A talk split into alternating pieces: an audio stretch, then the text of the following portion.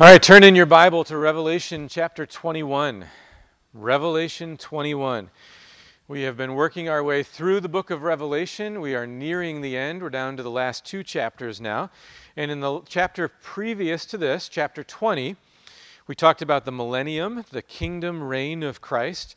And in a sense, that continues today as we move into Revelation 21 and read about the new heaven and the new earth. And this morning we'll be looking at the first eight verses of Revelation 21. Okay, the first eight verses. So if you're in Revelation 21, just follow along with me as I read. Then I saw a new heaven and a new earth, for the first heaven and the first earth had passed away, and the sea was no more. And I saw the holy city, New Jerusalem, coming down out of heaven from God prepared as a bride adorned for her husband. And I heard a loud voice from the throne saying, Behold, the dwelling place of God is with man. He will dwell with them, and they will be his people, and God himself will be with them as their God. He will wipe away every tear from their eyes, and death shall be no more, neither shall there be mourning, nor crying, nor pain any more, for the former things have passed away. And he who was seated on the throne said, Behold, I am making all things new. Also he said, Write this down, for these words are trustworthy and true. And he said to me, It is done. I am the Alpha and the Omega, the beginning and the end. To the thirsty I will give from the spring of the water of life without payment. The one who conquers will have this heritage, and I will be his God, and he will be my son. But as for the cowardly, the faithless, the detestable, as for murderers, the sexually immoral, sorcerers, idolaters, and all liars, their portion will be in the lake that burns with fire and sulfur, which is the second death. Well, these verses describe the new heaven and the new earth. And most of us have probably always understood these verses as talking about where we will live for eternity with Jesus after he returns to judge the world. But we'll see this morning that that's not primarily what John is talking about here.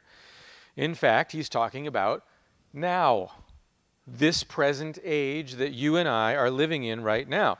And if that sounds strange to you, I invite you to really examine these verses and the many other Bible passages that we will look at this morning to see for yourself. Study it, test it. Don't just take my word for it. Be like the Bereans in Acts 17 who received the word with all eagerness, examining the scriptures daily to see if these things were so. I'll do my best to show you from scripture, but I want you to study it for yourself too. Okay, let's start with the first two verses. And just to give you a heads up, this is where we're going to spend most of our time. So um, if you're gauging how much time I spend on the first two verses, it's not going to be equal on the rest of them. So don't panic. All right. Let me just read them again. Then I saw a new heaven and a new earth, for the first heaven and the first earth had passed away, and the sea was no more. And I saw the holy city, New Jerusalem, coming down out of heaven from God prepared as a bride adorned for her husband. So we have here a new creation, a new heaven and a new earth. And I'm suggesting that this is describing this present age that we are living in now. Why do I say that? Let me give you three kind of lines of evidence that we're going to look at this morning. The first is the context of the book of Revelation. And so if you've been kind of following along in this series, that'll really help in understanding that. The second will be the Old Testament evidence. I'm just going to give you a little sample of it this morning. We don't have time to look at all of it because there's a lot of it. And then the New Testament evidence. And we'll just touch on a couple of things there as well. I'm going to do my best to keep it concise and give you just kind of a few examples from each. So, first of all, the context of the book of Revelation. What's the flow of the story that we've been seeing through this book? Old Testament Israel has been unfaithful. So God is divorcing her.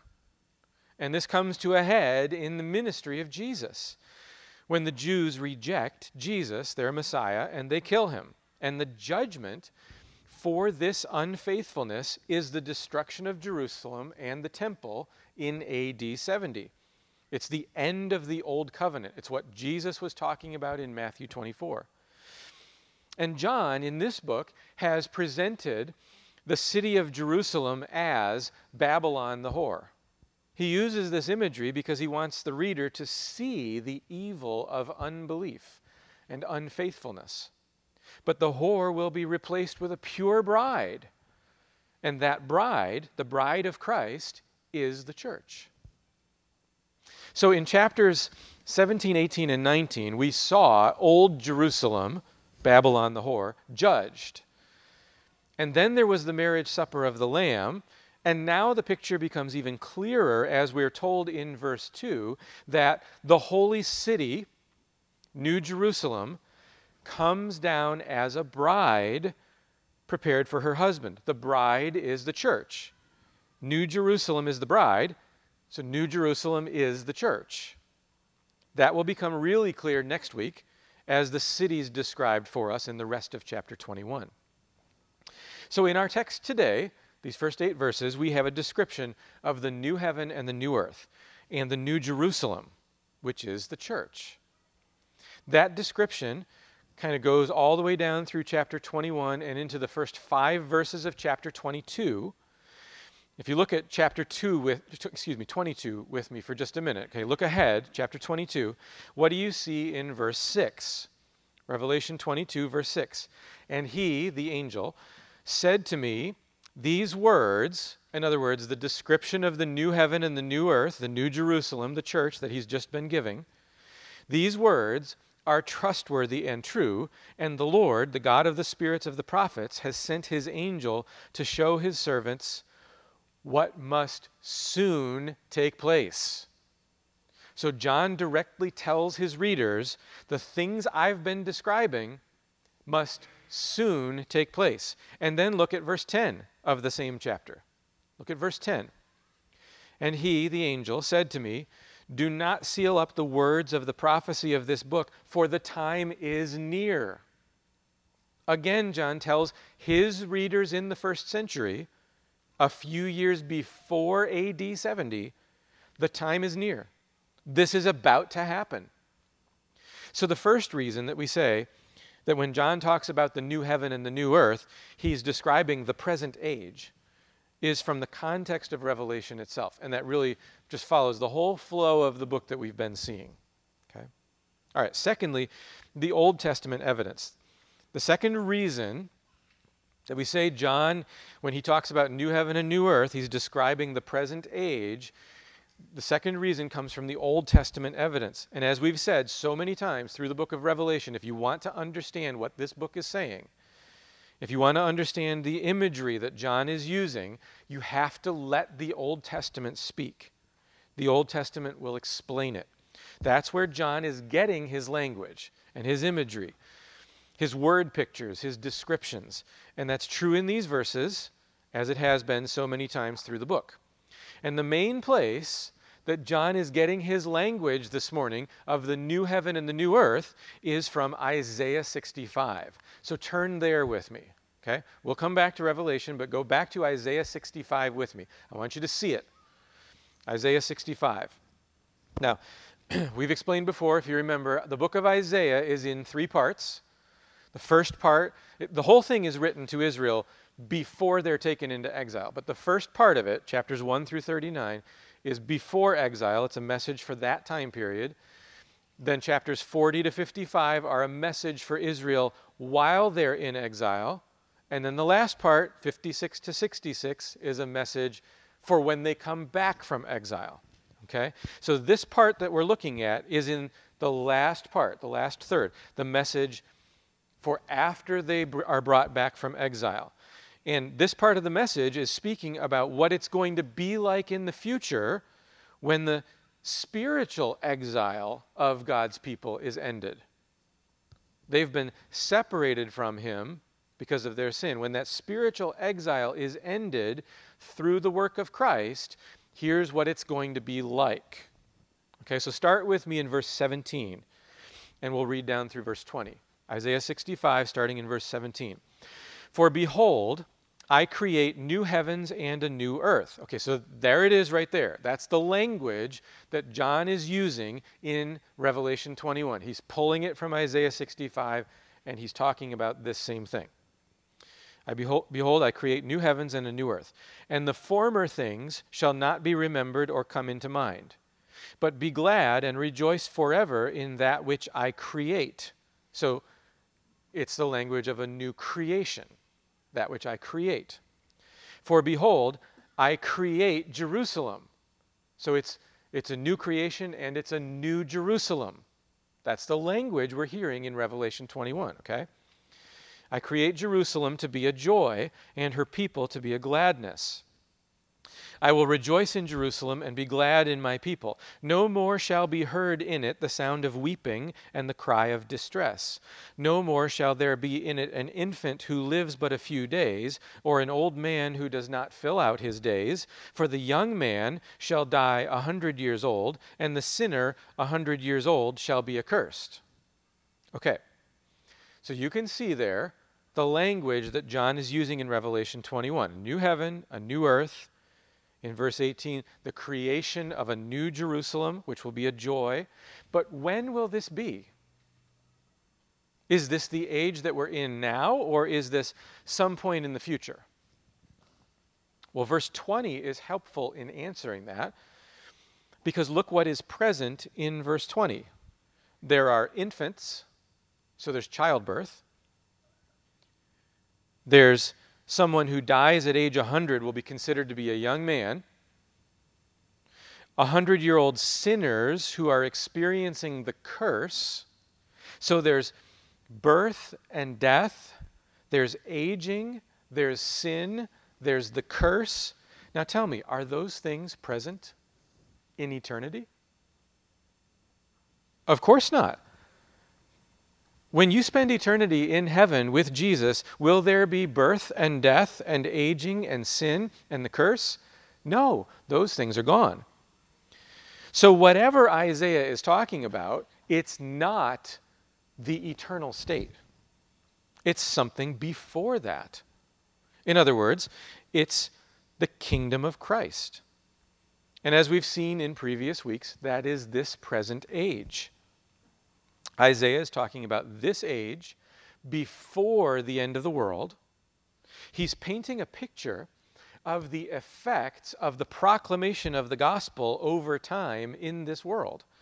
Since Satan can no longer deceive the nations, as we saw in Revelation 20, the gospel now goes out to the whole world, and over time, the effect is what Isaiah is describing. So someone might say, but the language here is talking about a new heaven and a new earth, not this one. So how can you say that this is talking about this world when it says a new heaven and a new earth? I'm glad you asked. Go back several chapters to Isaiah 51. Okay? Isaiah 51. So this is in the middle section of Isaiah. This is the message for them while they're in exile, promising that God's going to deliver them. And I want you to see how Isaiah uses this kind of language. Okay, look with me at Isaiah 51, and we'll start with verses 10 and 11. Isaiah 51, verses 10 and 11. Was it not you who dried up the sea, the waters of the great deep, who made the depths of the sea a way for the redeemed to pass over? And the ransomed of the Lord shall return and come to Zion with singing. Everlasting joy shall be upon their heads. They shall obtain gladness and joy, and sorrow and sighing shall flee away. All right, so let's just pause and ask the question When did God dry up the sea for the redeemed to pass over? Well, that's talking about the Exodus. So that's the nation of Israel in Egypt. God brings them out through the Red Sea and he brings them to Mount Sinai. And Mount Sinai is where he's going to form them into a nation. He gives them his laws, he forms them into a nation. They will be his people, right? Okay, that's the context. Now look at verses 15 and 16 of Isaiah 51. I am the Lord your God who stirs up the sea so that its waves roar. The Lord of hosts is his name. And I have put my words in your mouth and covered you in the shadow of my hand, establishing the heavens and laying the foundations of the earth, and saying to Zion, You are my people. Okay, let's look at those verses carefully. In verse 15, when the text says God stirs up the sea, some versions translate that, because the word can also mean this, that he divides the sea. In other words, we're still talking about the Red Sea here. God's work in bringing his people out. And you probably have a note in your Bible on verse 16 that the word establishing, when it says establishing the heavens, is literally the word planting. This event that Isaiah is speaking of, when God brought his people out of Egypt through the Red Sea and formed them into a nation, Isaiah calls that planting the heavens and laying the foundations of the earth. That's when God said to Israel, You are my people. In other words, when God formed Israel into a nation, that was a new heaven and a new earth. He was forming a new order of things, a nation that would be his people, a nation that would be governed by his word, his law. I have put my words in your mouth, Isaiah says. The whole Jewish order the tabernacle, the temple, the laws, the ceremonies. That's all compared to a new heaven and new earth that God planted or formed at Sinai. So, when Isaiah uses similar language in chapter 65, a new heaven and a new earth, it's a new order of things. It's a new people of God that will have His law and His covenant. It's the church, the bride, the city, the new Jerusalem. That's what Isaiah is describing. Here's how John Owen, the great Puritan pastor, explained this passage. He says, The time when the work here mentioned of planting the heavens and laying the foundation of the earth was performed by God was when he divided the sea, verse 15, and gave the law, verse 16, and said to Zion, Thou art my people. That is, when he took the children of Israel out of Egypt and formed them in the wilderness into a church and state. Then he planted the heavens and laid the foundation of the earth, made the new world that is, brought forth order and government and beauty from the confusion wherein before they were. This is the planting of the heavens and laying the foundation of the earth in the world. And there are plenty of other places that we could go to see this kind of language as well. But hopefully, those examples bear out that the Old Testament evidence shows that in Revelation 21, John's new heaven and new earth is describing this present age and the church as God's people. So, how about the New Testament evidence? Well, we've seen the context of Revelation. The Old Testament evidence indicate John's language of the new heaven and new earth is speaking of this present age. How about the New Testament? I'm just going to mention two passages in the New Testament Here's the first one, 2 Corinthians 5:17. If anyone is in Christ, he is a new creation. The old has passed away, behold, the new has come. Now, you'll see I put the words he is a in parentheses. That's because they aren't really there in the Greek. The translators just add that in to make it read more smoothly. But it really just reads if anyone is in Christ, new creation. It can just as easily be read if anyone is in Christ, he is now part of the new creation. The old has passed away and the new has come. Or, we might say it this way if anyone is in Christ, he is part of the new heaven and the new earth, the new creation, the new Jerusalem, the church. But it's a present reality. Paul uses the language of new creation to describe the present reality that is true of believers that's true of you and me today. One more passage, Hebrews 2, verse 5. For it was not to angels that God subjected the world to come, of which we are speaking.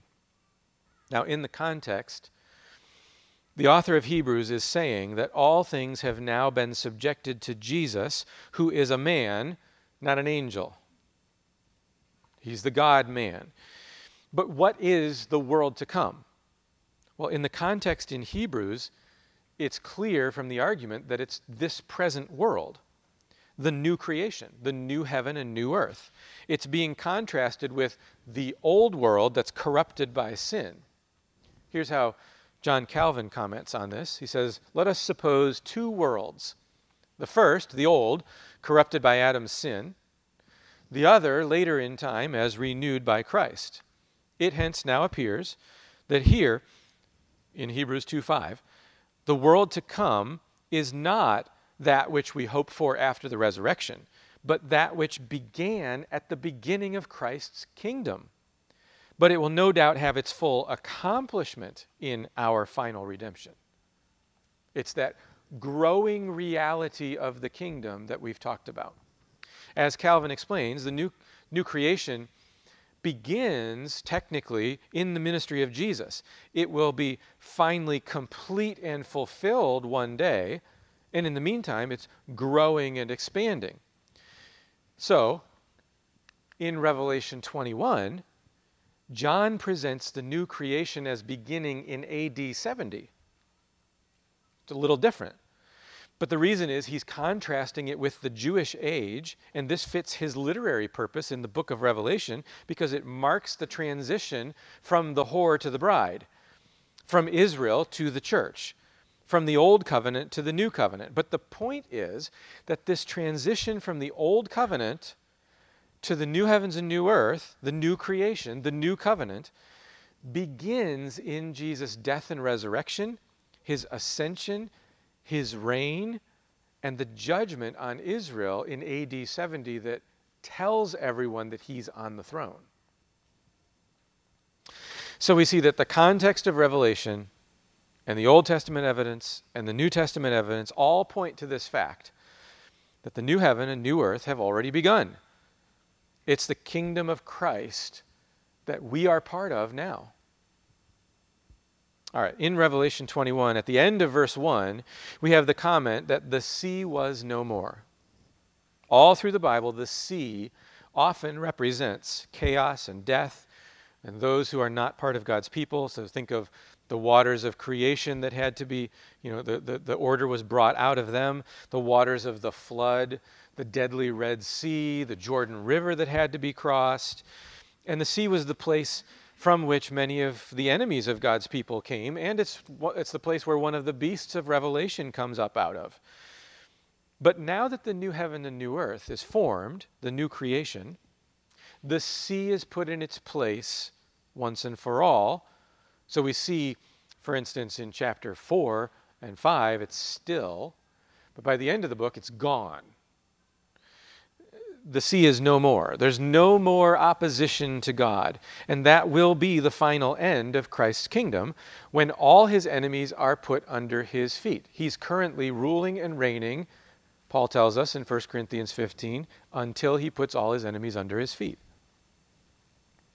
In verse 2, we have the New Jerusalem, the holy city, descending as a bride adorned for her husband. Now, who is the bride of Christ?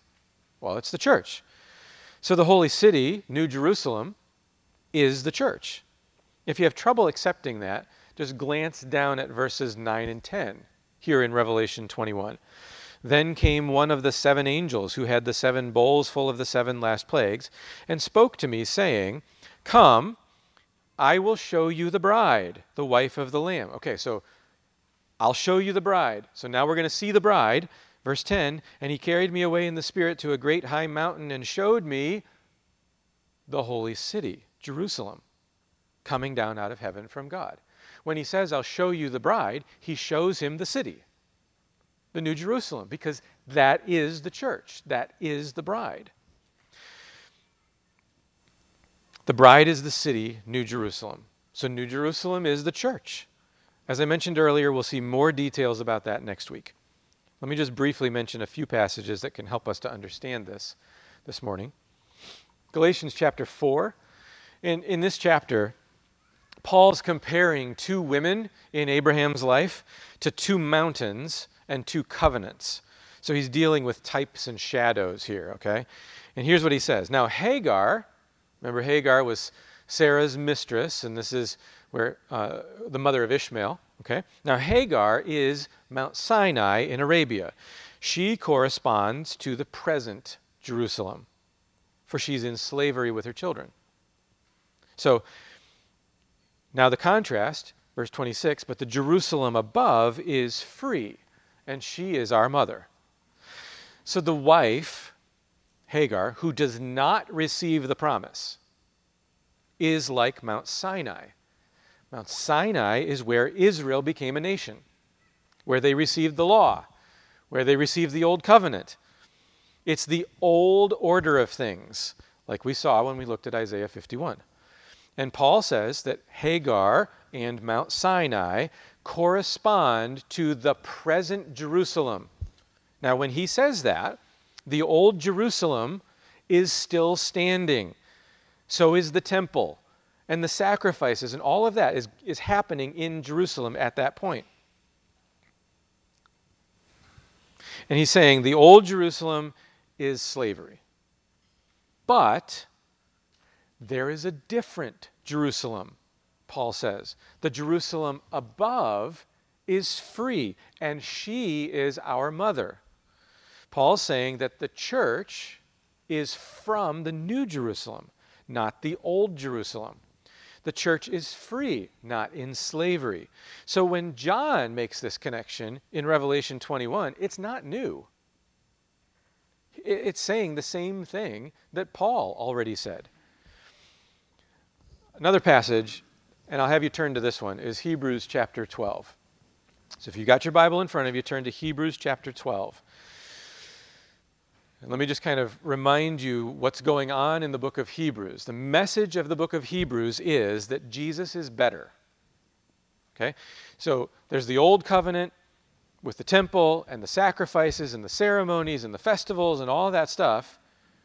And there's angels and there's all that stuff. Jesus is better. Jesus is the fulfillment of all those things. The book is written to people who have come to faith in Christ, but they're tempted to go back to the temple. Maybe we should go back to the temple and be making sacrifices. Maybe we should still be doing the ceremonies. Okay? And the author of Hebrews is writing to say, no, Jesus is better. Jesus is the fulfillment. Okay? There's no need to go back to those things. So, Hebrews 12, and let's start in verse 18. For you have not come to what may be touched. Okay, so we have a contrast here between the physical, the things that can be touched, and the spiritual. Old Jerusalem was physical, New Jerusalem is spiritual. Okay? a blazing fire, and darkness, and gloom, and a tempest, and the sound of a trumpet, and a voice whose words made the hearers beg that no further messages be spoken to them. Okay, what is that talking about? That's talking about Mount Sinai, when Israel was formed into a nation, okay? Verse 20 For they could not endure the order that was given, if even a beast touches the mountain, it shall be stoned. Indeed, so terrifying was the sight that Moses said, I tremble with fear. But you, church, new believers, you have come to Mount Zion and to the city of the living God, the heavenly Jerusalem. Okay, the heavenly Jerusalem, the new Jerusalem, the city that is the bride, the church and to innumerable angels in festal gathering, and to the assembly of the firstborn who are enrolled in heaven, and to God, the judge of all, and to the spirits of the righteous made perfect, and to Jesus, the mediator of a new covenant. The new covenant. When did this begin? When did the new covenant begin? In the ministry of Jesus. Jesus establishes the new covenant in his blood shed on the cross. Then Jesus ascends as the king of the new covenant. He takes his seat on the throne at the right hand of God the Father.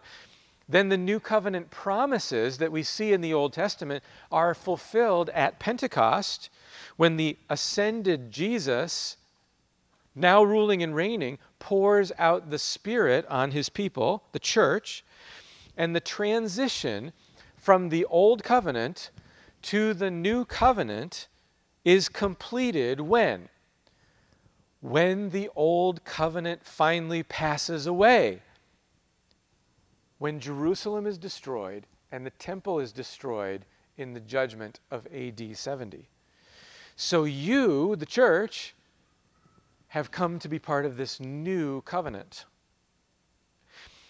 We continue the end of verse 24 and to the sprinkled blood that speaks a better word than the blood of Abel. The blood of Abel cried out for vengeance. The blood of Jesus cries out that God's wrath has been satisfied for your sin. His blood speaks a better word because it's the word of forgiveness and grace. Verse 25 See that you do not refuse him who is speaking. For if they did not escape when they refused him who warned them on earth, much less will we escape if we reject him who warns from heaven. At that time his voice shook the earth, but now he has promised, Yet once more I will shake not only the earth, but also the heavens. Okay, catch that. The heavens and the earth. Now he's talking about the heavens and the earth that, like Isaiah said, were planted, established at Sinai. Israel, okay? This phrase, yet once more, indicates the removal of things that are shaken. That is, things that have been made, in order that the things that cannot be shaken may remain. Okay, so the removal of the old, what's shaken, that's the old covenant the ceremonial and legal elements that made up the old covenant. Those things are shaken, they're removed. And now it's the establishment of things that cannot be shaken. Well, what is it that cannot be shaken? What has been established in the new covenant? Verse 28. Therefore, let us be grateful for receiving a kingdom that cannot be shaken. What is it that cannot be shaken? It's the kingdom of Christ that we, the church, have already received. We are already part of that kingdom. The kingdom of Christ cannot be shaken, and it has arrived in the new covenant. And you have come to this heavenly Jerusalem, the new Jerusalem, the church, the new covenant. Okay, that's verses 1 and 2. We'll move a lot more quickly through the rest of these verses because what we've seen now has really just laid the foundation and it should unfold more easily now. Verse 3 tells us John heard a loud voice from the throne saying, Behold, the dwelling place of God is with man. He will dwell with them, and they will be his people, and God himself will be with them as their God. So, this new Jerusalem, the holy city, the church, will be the place where God dwells with his people. And this is in contrast to, for instance, back in chapter 2, remember the seven churches, Pergamum, where Satan has his throne? Or in chapter 18, we saw that the old Jerusalem, that hadn't yet been destroyed at that point, had become, and this is how John says it, a dwelling place for demons and a haunt for every unclean spirit. In contrast to all of that, the New Jerusalem is a dwelling place for God. It's where God will have his throne. And God's dwelling place is the temple. But here's the problem this city has no temple. If we look ahead at verse 22 of chapter 21, what do we find? Look at 21, verse 22. And I saw no temple in the city. Why? For its temple is the Lord God, the Almighty, and the Lamb. So God Himself dwells there with His people. Another way to say that is you, the New Jerusalem, the bride of Christ, you are the temple because God dwells with you. The Spirit of God lives in you. As Paul writes, this is 1 Corinthians 3 Do you not know that you are God's temple and that God's Spirit dwells in you? Or he says it in the next letter he writes to them in chapter 6 of 2 Corinthians We are the temple of the living God.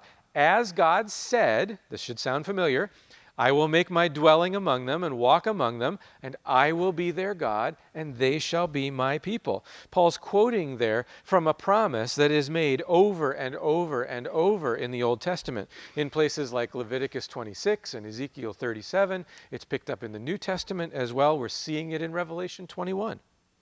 That promise is now fulfilled in the church, the New Jerusalem. And John tells us then in verse 4 that God will wipe away every tear from their eyes, and death shall be no more, neither shall there be mourning, nor crying, nor pain any more, for the former things have passed away. Okay, well, that seems like a problem. How is that true if this refers to the present age that we're in now? It's true in principle now, and it will be true completely one day. It's like we've often seen, it's the already and not yet. We saw in Revelation 20 that we are already partakers of the first resurrection, the spiritual resurrection that brought us from death to life. We were dead in our sins, we've been raised with Christ. So, what is true now? Well, Jesus said, John 11, Whoever believes in me, though he die, yet shall he live. And everyone who lives and believes in me shall never die. This is the same author of our book in Revelation. He's saying the same thing. So, for those in the New Jerusalem, the church, there is no more death. That means that when physical death does interrupt our lives, we do not grieve as others do who have no hope. 1 Thessalonians 4. Why? Because, as Paul writes, quoting Isaiah and Hosea, 1 Corinthians 15, death is swallowed up in victory. Oh, death, where is your victory? Oh, death, where is your sting? That is true now for believers who are in Christ. Continuing on then in verse 5, John continues, he says, And he who was seated on the throne said, Behold, I am making all things new. Also, he said, Write this down, for these words are trustworthy and true. Now, we already saw what Paul says in 2 Corinthians 5 that if anyone is in Christ, new creation. Where Paul says that, Paul, Paul is talking about the redeemed individual, John is saying it about the redeemed community, the church, the New Jerusalem. Don't miss what God is doing presently. He's making all things new. It's his restoration, renovation project, and we get to be part of it. Now, since we really already looked at that idea in the first two verses earlier, what I want to do here is just pause and read some comments from the great church historian Philip Schaff. He was writing in the 1800s. This is lengthy, but it's helpful, I think. Is, I'm going to go through about six slides, so just kind of like tune in and follow along as I read this with you. Here's what he writes To the Lord and his kingdom belongs the whole world with all that lives and moves in it. All is yours, says the apostle. Religion is not a single separate sphere of human life, but the divine principle by which the entire man is to be pervaded, refined, and made complete. It takes hold of him in his undivided totality, in the center of his personal being, to carry light into his understanding, holiness into his will, and heaven into his heart and to shed thus the sacred consecration of the new birth and of the glorious liberty of the children of God over his whole inward and outward life. No form of existence can withstand the renovating power of God's Spirit. There is no rational element that may not be sanctified, no sphere of natural life that may not be glorified. The creature in the widest extent of the word, is earnestly waiting for the manifestation of the sons of God and sighing after the same glorious deliverance. The whole creation aims toward redemption. And Christ is the second Adam, the new universal man, not simply in a religious, but also in an absolute sense.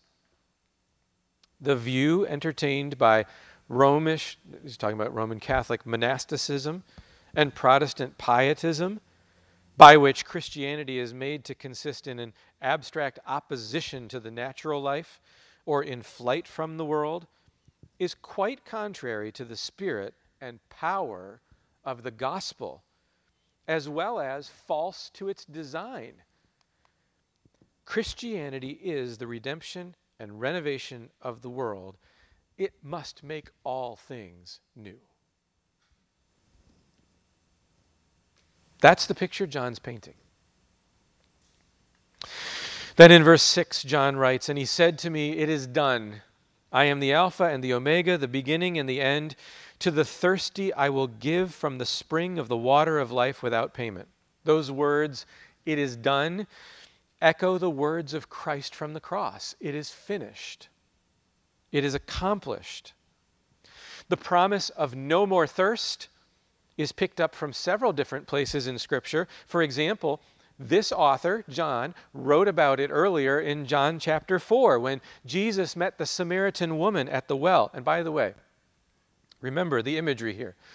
In Scripture, when you see a man meet a woman at a well, there's a wedding coming. Okay? Abraham's servant found a wife for Isaac at a well. Jacob found his wife at a well.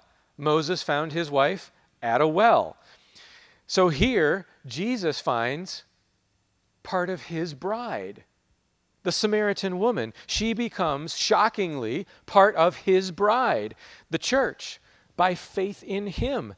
And what does Jesus say to this woman? Whoever drinks of the water that I will give him will never be thirsty again. The water that I will give him will become in him a spring of water welling up to eternal life. And what he says there is the fulfillment of a promise in Isaiah. Isaiah 55 Come, everyone who thirsts, come to the waters, and he who has no money, come, buy and eat. Come buy wine and milk without money and without price. Why do you spend your money for that which is not bread, and your labor for that which does not satisfy? Listen diligently to me and eat what is good, and delight yourselves in rich food. Incline your ear and come to me. Hear that your soul may live. And I will make with you an everlasting covenant, my steadfast, sure love for David. This promise of thirst being quenched, Isaiah says, comes as part of the new covenant, the everlasting covenant that Jesus brings. And just like Isaiah, John says here in Revelation 21 that this is given without payment. Come, those who don't have money. You can't buy or earn this. It comes by grace. It's not that there's no cost.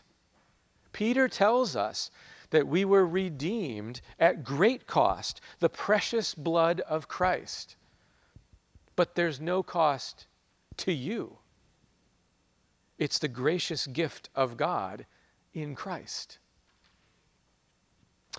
In verse 7, John writes, The one who conquers will have this heritage, and I will be his God, and he will be my son.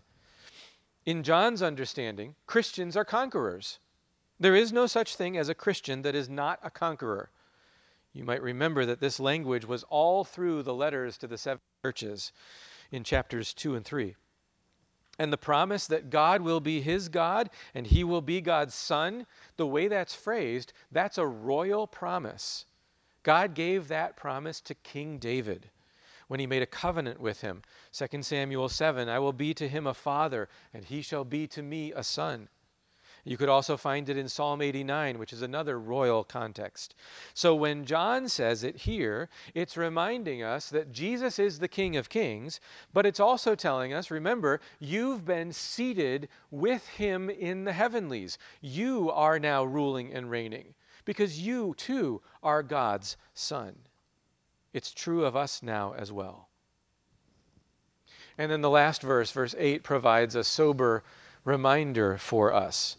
But as for the cowardly, the faithless, the detestable, as for murderers, the sexually immoral, sorcerers, idolaters, and all liars, their portion will be in the lake that burns with fire and sulfur, which is the second death.